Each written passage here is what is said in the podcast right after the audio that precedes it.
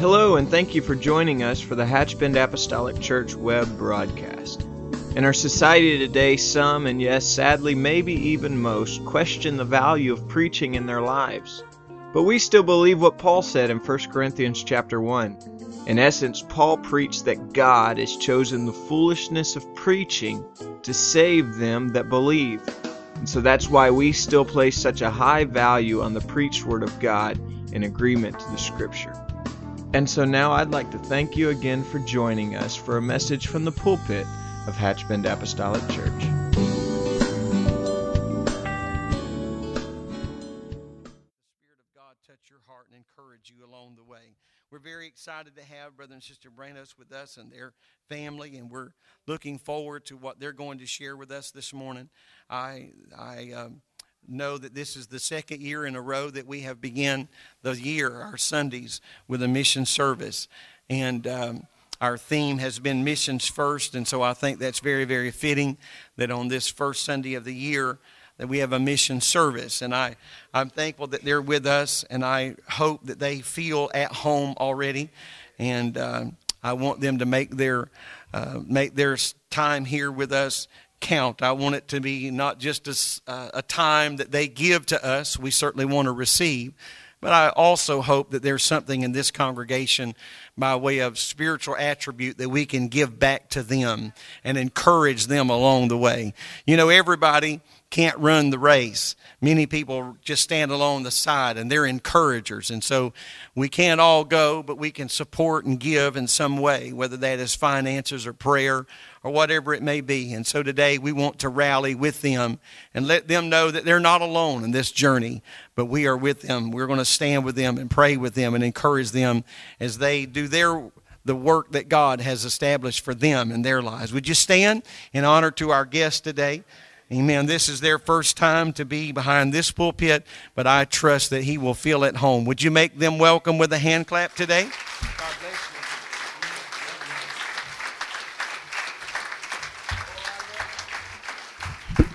you. Good morning. You can sit down if you'd like.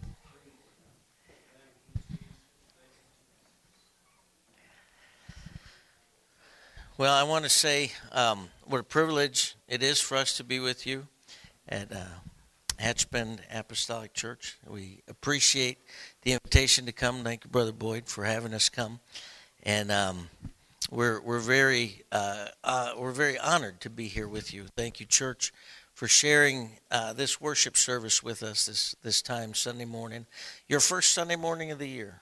Thank you. We really appreciate it. Now,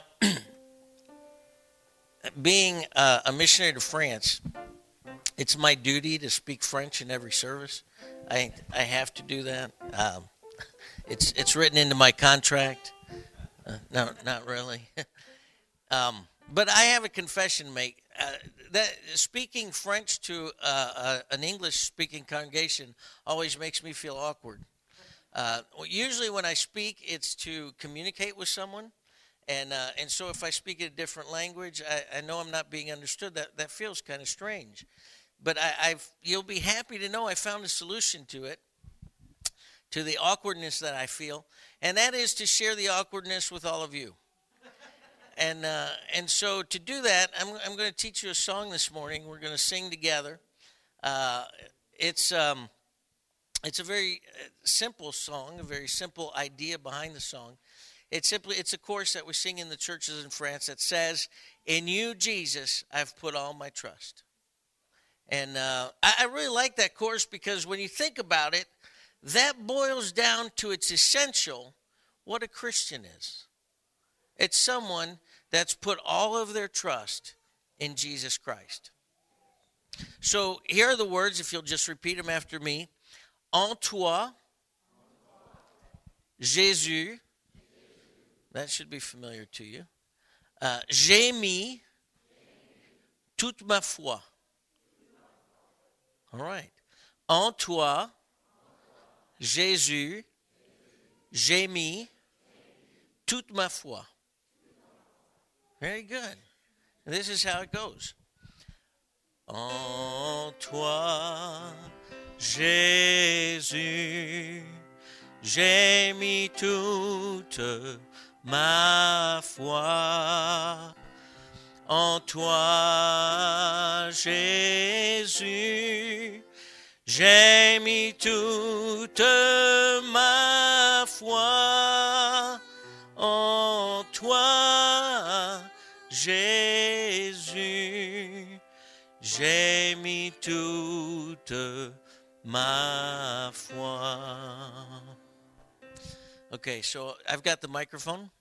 That makes me louder than everybody else. And I understand that. But I'm not hearing very much of you right now. So something tells me maybe you're not in the full swing of things yet. My main clue is your lips aren't moving. And so we're gonna try that again. En toi, Jésus, j'ai mis toute ma foi. En toi, Jésus, j'ai mis toute ma foi. En toi, Jésus, j'ai mis toute ma foi. Once more. En toi, Jésus, j'ai mis toute ma foi. En toi, Jésus, j'ai mis toute ma foi. En toi, Jésus, j'ai mis toute ma foi. Amen. Give yourselves a hand. Amen. And I hope that's what you've done, that you've put all of your trust in Jesus Christ. Amen. If you would start the presentation. Now, you'll notice from the picture that there are a few less of us here than appear there. That's because our two boys are in college in St. Louis, Missouri, and they're not traveling with us on this deputation. But my wife and daughter are here with me. I'd like for them to introduce themselves. Hello, my name is Morgan. I'm 17, and I'd like to take a minute to talk about the table we have set up in the back. We have a few books that you can flip through, a cookbook that you can get ideas from, and a guest book that we'd love for you to sign. God bless. Well, we are glad to be here with you this morning, and I have so enjoyed the presence of the Lord that we have felt. I'm so glad you guys didn't get that memo. You know, there's a memo, I think, that was circulated somewhere that said, Sunday morning must be very quiet. You know, don't wake people up. I'm glad you guys didn't get that memo because we have really enjoyed feeling the presence of the Lord here and worshiping with you. And I want to join Morgan in reminding you to be sure you do sign that guest book. We go back through that later and take that opportunity to remember the places that we visited, the people that we met, and to pray for you. So go ahead and put your name in there for us. And you're going to see the board there talking about training. And you guys are the first church that we are presenting our training project to. As we travel, in addition to our monthly partners, we raise funds for different activities that we're going to be doing on the field. And starting this morning, we are starting to raise funds for our training projects. Training includes our Sunday school department working with the teachers and helping develop them so that they can train the children. Training involves ministry training, which my husband is heavily involved with on the field, to help our ministers develop their leadership so that they can in turn train more people in their church. And training is in main part our Bible school program where we work to train future leaders that will then go out and train others. And you see how that multiplies and divides. We train and then they train. And so we are working to raise the funds for the training things that we're going to be working on now. If you have $40,000 today, then you will also be the last church that we present our training project to. But if you're like me and you don't happen to have $40,000, but you would still like to participate in helping us with our training project, we divided our board up into $20 squares, or actually circles, $20 circles. For every $20 that you donate, you sign your name in one of the circles on the board, and that way we'll know that, hey, this person helped us to train the workers in France. This person is involved in Sunday school in France. This person is involved in helping us train the ministry in France. So for every $20, you'll sign the square. A $20 donation, you'll sign one square. A $100 donation, you would sign 5 squares. And that will help us to all work together to train. God bless you. Amen.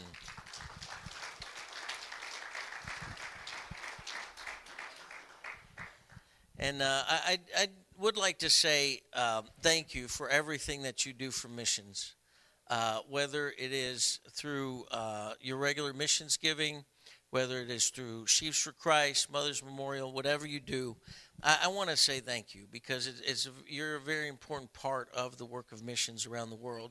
And although we've never been here, you are our partners, and we're very excited about that. It's very nice to get to meet you face to face. And again, just to express our gratitude for all of that, we're very, very grateful. And I want to kind of go in for a moment what happens when you do that, what happens when you give to missions. There's a principle that I found in Scripture that deals with missions giving. It's in 3 John, verses 5 through 8. Here, the Apostle John is writing to a brother named Gaius. And in these few words, he's going to describe a very important dynamic that takes place within the church. He writes, "Beloved, thou doest faithfully whatsoever thou doest to the brethren and to strangers, which have borne witness of thy charity before the church, whom if thou bring forward on their journey after a godly sort, thou shalt do well. Because that for his name's sake they went forth, taking nothing of the Gentiles. We therefore ought to receive such that we might be fellow helpers to the truth." And that word fellow helpers, that's the dynamic that I want to highlight. I'd like to read that to you again from the Amplified Bible. It says it like this: "Beloved, it is a fine and faithful work that you are doing when you give any service to the Christian brethren, and especially when they are strangers. They have testified before the church of your love and friendship. You will do well to forward them on their journey, and you will please do so in a way worthy of God's service. For these traveling missionaries have gone out for the name's sake, for his sake, and are accepting nothing from the Gentiles, the heathen, the non-Israelites. So we ourselves ought to support such people, to welcome and provide for them, in order that we may be fellow workers in the truth, the whole gospel, and cooperate with its teachers." This reality right here is why I consider it such a privilege to do what I'm doing, to deputize. We travel from church to church, raising our budget, sharing our burden and vision for the nation of France. I think that is a privilege, because as we do that, I get to make new co-workers, new fellow helpers in the work of God, in the mission. I get to invite people into missions through what I do. Your support is important, but understand this: you're more than a supporter. You're more than just a bystander, external to the process of missions. According to what the Apostle John says, you are an integral part of what happens on the field. So don't ever feel like you're just a mission supporter. Don't ever feel like you're a bystander to what's going on. Understand that you're an integral part. And understand that what you're doing, it's been a part of the church. This is how the church has done missions all the way back to the apostles. So I'm just very grateful for everything that you do for missions. And if you remember one thing, let it be this, that when you give to missions, you're much more than a supporter. You are our fellow worker. You are our co-workers, and we deeply appreciate that. Now, I'd like to take a few moments to tell you a little bit of my story, and I'll start with the fact that I actually grew up in France. This picture will actually help to illustrate kind of what my life looked like. I grew up in France. I spent 11 years of my youth there, and that is because my dad's French. My dad was here in the U.S., working and studying here, met my mom, and so when I was 3 years old, our family moved to France for the first time. Now, moving there that young meant that I actually started school over there. So the first language I learned to read and write in was actually French. But through the years, my family moved back and forth between the two countries. Actually, by the time I was 17, we had made 6 transatlantic moves. Because of that, I went through 2 different school systems. In France, I went to French schools. Here in the U.S., I went to American schools. And thanks to that, as a kid, I could not spell in 2 different languages. But everything about my life has been marked by this duality. I was baptized in Jesus' name in a church in McHenry, Illinois. I was filled with the Holy Ghost in a house church in southern France. So my life has been marked with this duality. Growing up in 2 different on 2 different continents, in 2 different countries, growing up in 2 different cultures. Both cultures have become a part of who I am, French culture and American culture. I'm a French-American. Basically, I hate myself. But my family moved back to the States when I was 17 years old. This is where I graduated from high school. And from there, I went to Texas Bible College. That's where I met my wife, Renee, and we were married while I was still in school. She had already graduated. That's also where we felt our call to missions in France. And that didn't happen right out of Bible college. We did a lot of different things in ministry. But in 2004, the Global Missions Division appointed us as missionaries to France. We deputized following that, and then we arrived in France in 2009 to begin serving our first term, and we've now completed that first term. And during this term, we spent most of our time in 2 locations, Melun, where the headquarters church is. This is right outside, it's just south and east of Paris, and then in Châtellerault, where we were furlough replacements for the Brochu family.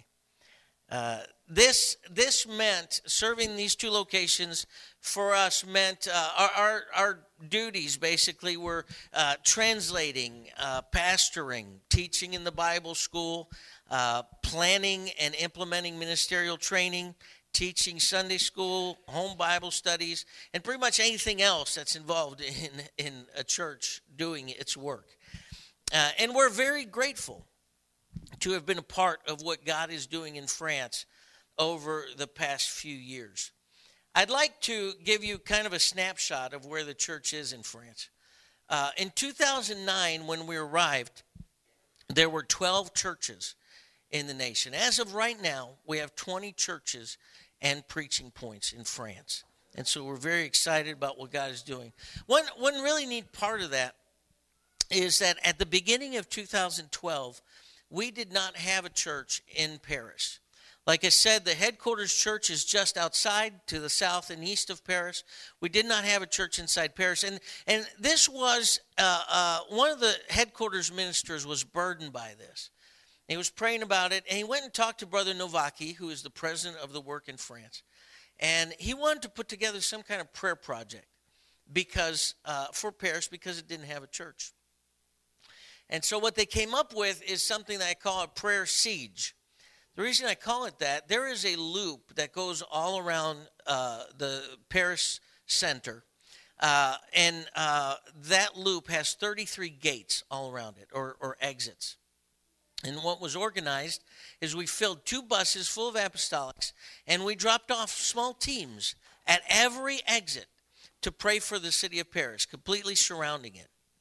It was absolutely an amazing prayer meeting to be a part of. Our stop, our exit we were at, it was just me and my wife praying. But as we prayed, we just felt this incredible connection to everyone as we had the city encircled. We were all the way around it. And as we prayed, we kind of felt like we were erecting this wall of prayer all around the city. It was absolutely incredible. We got back to the church about 2 a.m. and just to listen to the testimonies that people had of that night. Just the things that they envisioned as they prayed, the things that they were feeling as they prayed. It was absolutely incredible. It was an amazing prayer meeting to be a part of. It was electrifying to be there and to hear the testimonies that came out of it. It was absolutely awesome. But what's even more awesome than that is that we now have 3 churches operating in the Paris area. We're very, very excited about that, very excited about what God is doing. What's really neat is we got to experience what Paul talks about in 1 Corinthians 3:9, where he says that we are laborers together with God. We're laborers together with God. Because as we went forward, the first thing we did was we sought the face of God. Now, I'm going to be honest with you. I've thought about that phrase in the past. And usually how I've applied it is laborers together with God. Okay, God, here's my project. Now come and bless and anoint my project. That's working with God, right? God, come and do this. God... I'm convinced that what Paul is talking about is actually finding what God is doing. Finding what God is doing and joining ourselves to that. God is at work all around us. God is doing stuff. God is touching lives all around us. And I think as apostolics, as people that are led by the Spirit of God, it is our job to find out where God is doing that and join ourselves to that. Now, you know what? God is very gracious, and he does bless and anoint our projects. He does come through a lot of times. But how much better is it when we get to experience being laborers together with him, because we're joining him in what he's doing? I really think that's where our hearts and minds should be. God, where are you at work? That's why we start by seeking his face. We start by seeking him, say, God, what are you doing? How do I join it? So we're very excited about how the kingdom of God is growing in France. At the same time, we recognize that we're charged with reaching an entire nation, a nation of 65 million people. 65 million people. Now, if you think about that, 65 million people, 20 churches, that means for every church and preaching point, and I want to stress that this includes preaching points, each is responsible for about 3.3 million people. 3.3 million. That's a big burden to carry. In contrast to that, do you try to think about where do you think that ratio is in the United States? In the U.S., we have one UPC church for approximately every 80,000 people. 80,000, 3.3 million. This means that there are over 40 times less churches in France. 40 times less apostolic churches in France than in the United States. France is actually one of our most unreached nations that we actually have workers in. And just to give you an aspect of the state of mind of France, I found a couple quotes from an article that was on the website The Local. It's French, basically French news in English. This was published on September 10th, 2013. Here's the first quote. Every day in France, an average of 21 men and 8 women take their own lives, and around 700 attempt it. Every day. Alarming figures released this week revealed that France has a much higher suicide rate than the European average and double that of the UK and Spain. Now, I'm not saying that there's a cause and effect relationship between how unreached it is and these realities. But it does tell me one thing. It tells me that we're looking at a people that has lost hope. That's what we're faced with. And that's what we bring. That's what we carry with us, is hope. As we consider unreached areas in France, none stands out to me like the Southeast. We actually currently have no French-speaking church in the Southeast quadrant of the nation. We have no French-speaking church. We do have one apostolic. We do have one Filipino work. It's a small work, but very faithful group of Filipino brothers and sisters. They meet regularly to pray together, to share the word, to fellowship, to worship together, and we're very, very grateful for them. I believe that they're part of what God is doing in this region. They're part of what God is doing in the Southeast. Their prayers are irrigating this region right now. But they're a Filipino congregation. As a matter of fact, the adults in this congregation, their French is very limited. We have no French-speaking apostolic church in all of the Southeast. Now, realize this is a region that covers 13 million people. 13 million people that do not have a church in their language. Basically, they have no access to apostolic truth. 13 million people. And so as we consider our second term, our vision is to open up this region by planting churches in Nice Metro. Missiologists tell us that church planting is the most effective way of reaching new people with the gospel. And so we want to go to this metro area of 1.1 million people to begin to plant churches. And as we do that, first of all, we want to go in prayer. And of course, first of all, we want to seek the face of God. We want to connect with God with where He's working, what He's doing. And I believe God is touching people in Nice Metro right now. He's working on lives. We actually conducted some prayer walks. We were praying for this area, continue to, but we actually conducted some prayer walks in Nice back in 2011, and we just are going forward in prayer. First of all, go in prayer. Secondly, we want to go in service. Because when you serve a community, you integrate into that community. You've probably experienced this. If you go up to someone cold, you get a certain kind of reception. They're very closed, defensive, maybe even suspicious. Why is this person talking to me? I've never seen them before.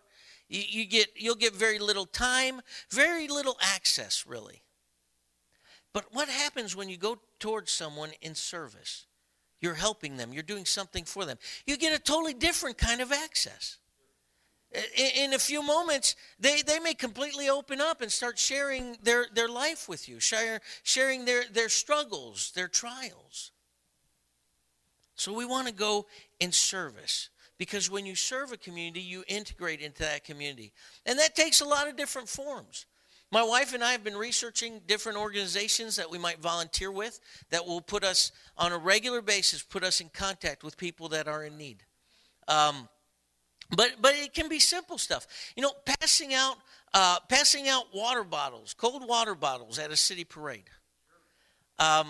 It can be something as simple as the Christian virtue of hospitality, where you just have someone unchurched over to your home.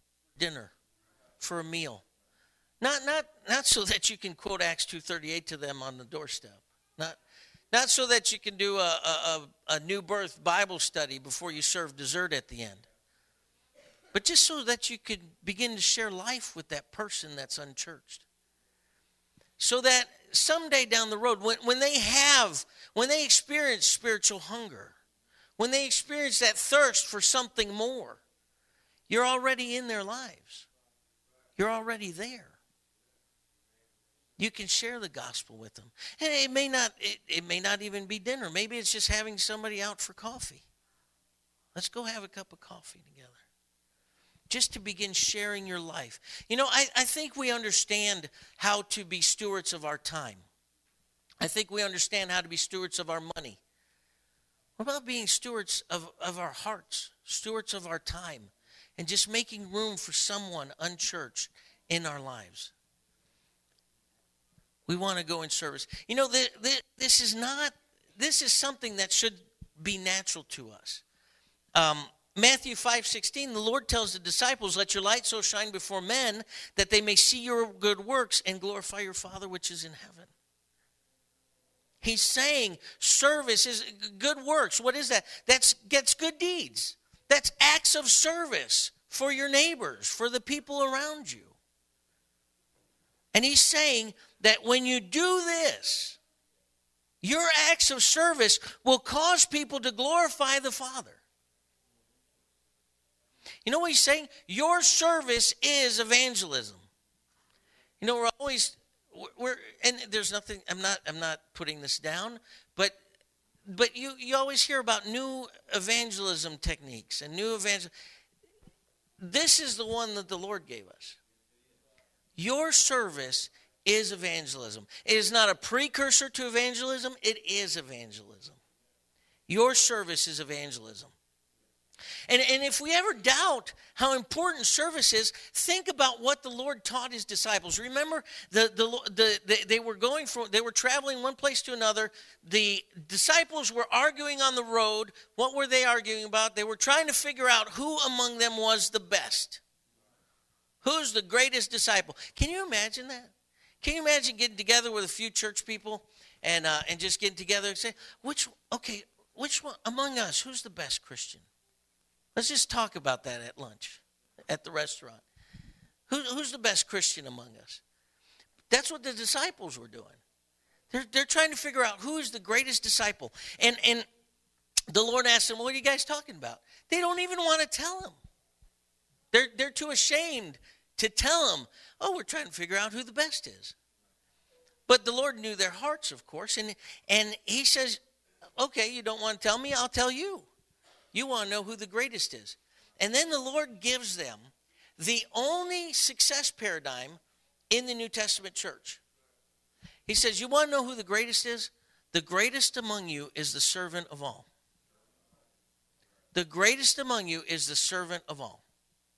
If I could paraphrase the Lord, I would put it this way. I would say, Jesus said that he who serves the most wins. He who serves the most wins. That's how important service is. It is the only measure of success that was given to the disciples. It was their service. Because service is evangelism.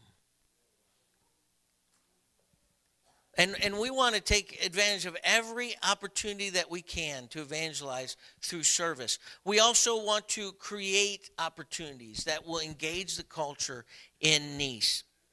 Because evangelism opportunities lead to discipleship opportunities. And that is what we have been called to do. We've been called to make disciples. When we talk about the Great Commission, the one mission, and I love your love your slide up there, missions first. The one mission that the Lord left the disciples is this: go into all the world and make disciples. You know what he says? Go into all the world, teach all nations, baptize them, teach them everything I've taught you. That passage, that first teach, could be translated, go disciple make.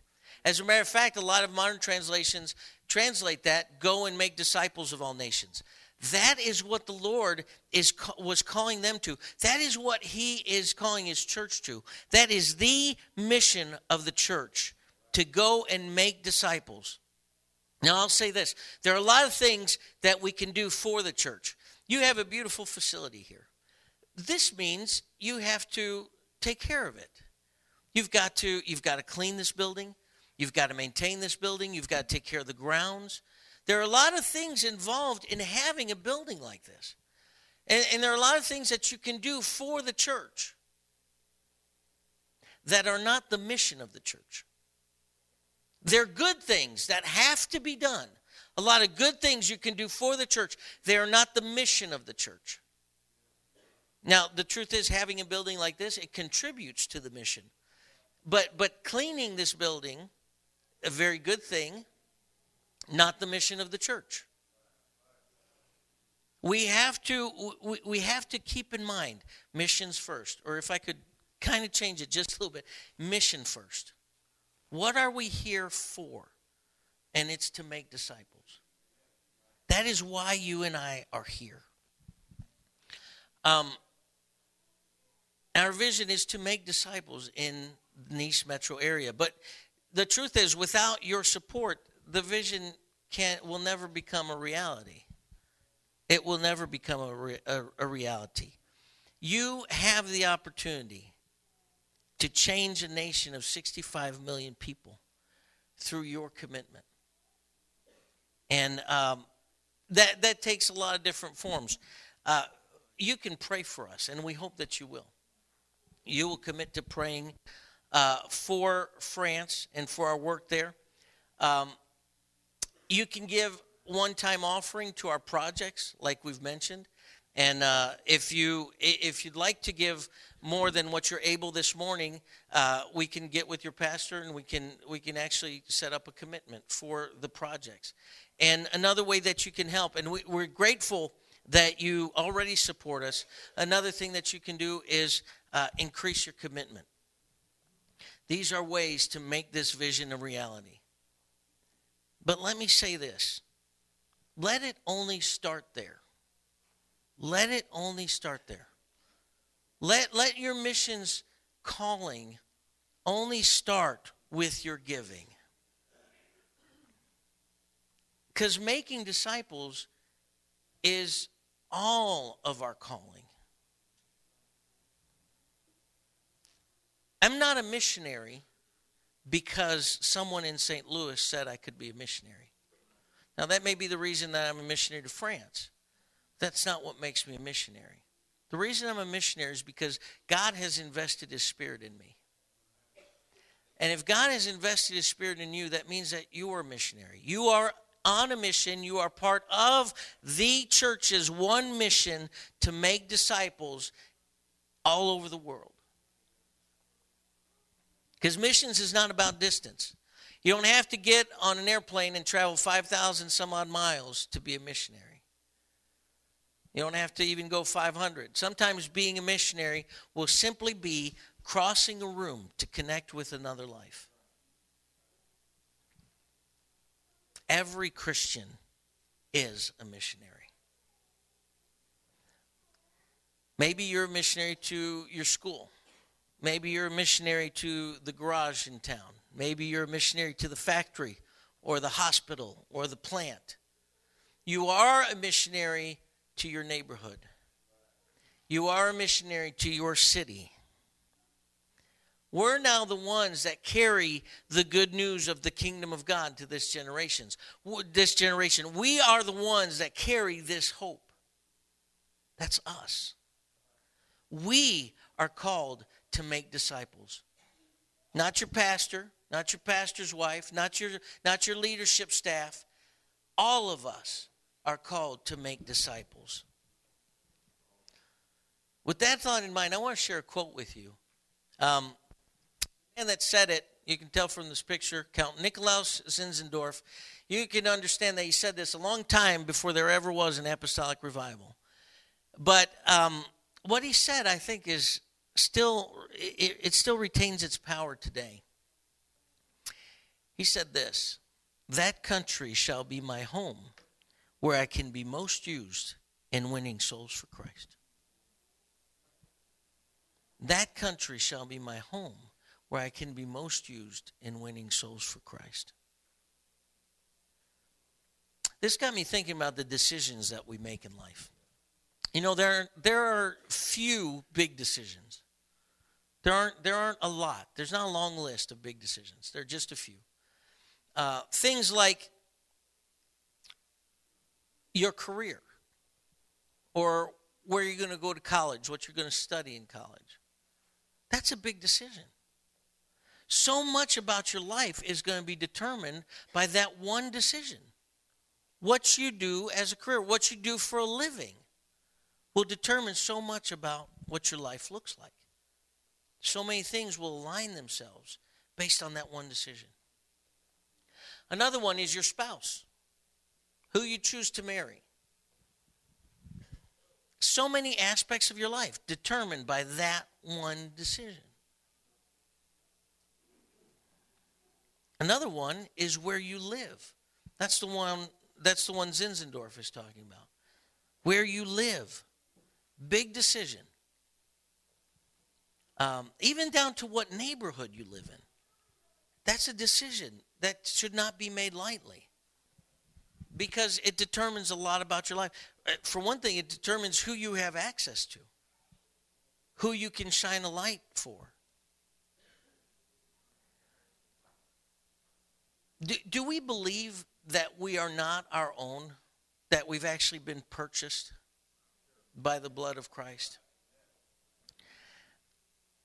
If that's true, then wouldn't that mean that our decisions should be weighed somewhere with that in mind?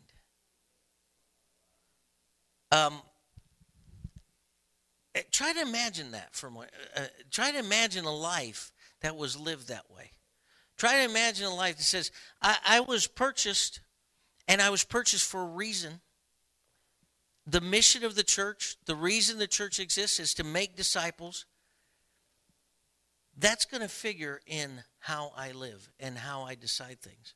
For example, someone might say, you know what, I'm going to go to college and study medicine so that I can be a missionary to the medical community. Or someone might say, you know, nobody wants to work second shift. Everybody's always trying to come off second shift. But I'll work second shift so I can be a missionary to second shift.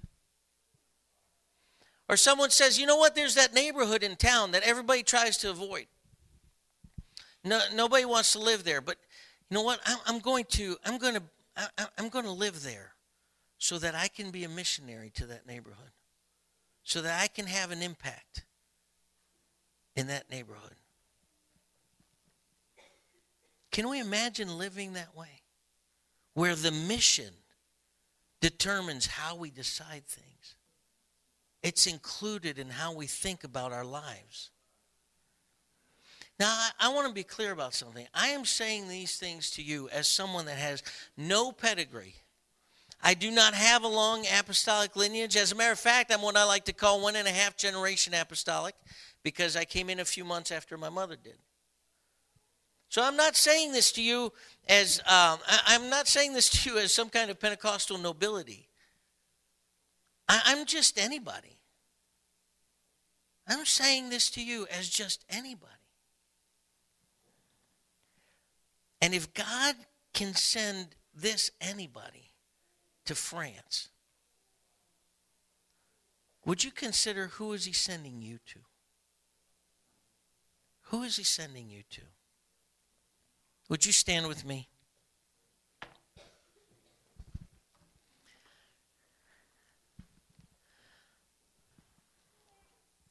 I'd like for us to take a few moments in this service to connect with God, to hear from him. And in a few moments, I'm going to turn the service back over to Brother Boyd. And as I'm doing that, I'm going to invite you to come and pray. And here's what I'd like to invite you to do. I'm not going to make you do it. Nobody's going to force you. But here's what I'd like for you to do. It's to come down and start asking that question. Engage God and say, God, who are you sending me to? Who are you sending me to? Maybe as you're praying that, you'll take up the challenge. Lord, show me someone. Show me a neighbor that's unchurched that I can have over for dinner or that I can ask to go have coffee with me. Show me someone whose life I can begin to share with them. I can begin to make them a part of my life. Is that something we could do this morning? As Brother Boyd comes, could we gather around the front and just begin to pray that way? Lord God, I pray for your blessing. Praise God. Amen. Let's come find a place to pray and ask God to just lead us to that right place, that right person. We're just going to magnify the Lord in song.